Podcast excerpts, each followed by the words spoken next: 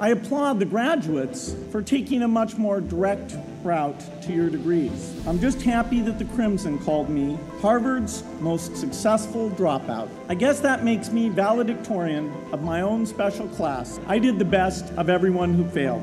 But I also want to be recognized as the guy who got Steve Ballmer to drop out of business school. Harvard was a phenomenal experience for me.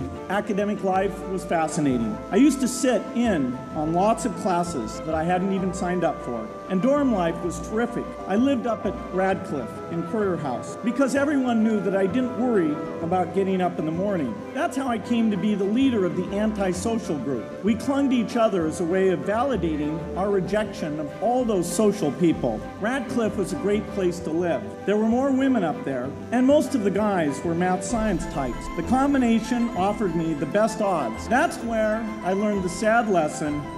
I love uh, learning company courses and, and things. So I love being a student. They cannot take a book of information and say pass an AP test. That's a solvable problem, but it's a knowledge representation problem. You know, I've always wanted to solve that problem. Uh, I'm jealous that maybe one of you gets to work on that. I'm, you know, unlikely to go back and be in that way, but it's the juiciest problem ever. I've thought about it for a long time. Then the idea of, okay, it would be very different. The software you needed, the way the industry would work, skip athletics, that I'd go in overnight, that I'd, you know, leave the house sometimes that I wanted to go work uh, for a company writing software. So they were great about allowing that to be my hobby, learning company courses and, and things. So I loved being a student. And there were smart people around and you know they fed you and they gave you these nice grades that made you feel smart. So I I feel it was unfortunate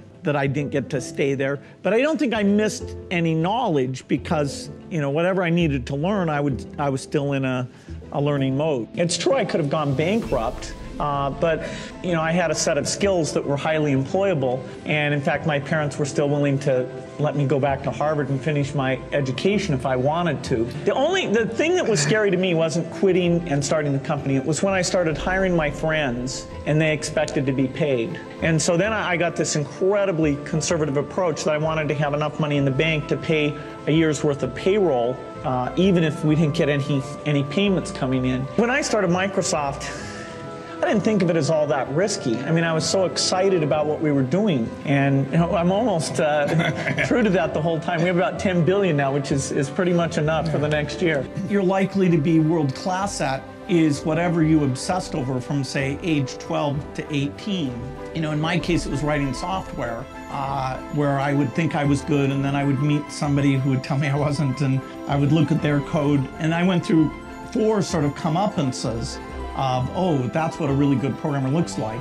Say goodbye to your credit card rewards. Greedy corporate mega stores, led by Walmart and Target, are pushing for a law in Congress to take away your hard earned cash back and travel points to line their pockets. The Durbin Marshall credit card bill would enact harmful credit card routing mandates that would end credit card rewards as we know it. If you love your credit card rewards, tell your lawmakers hands off my rewards.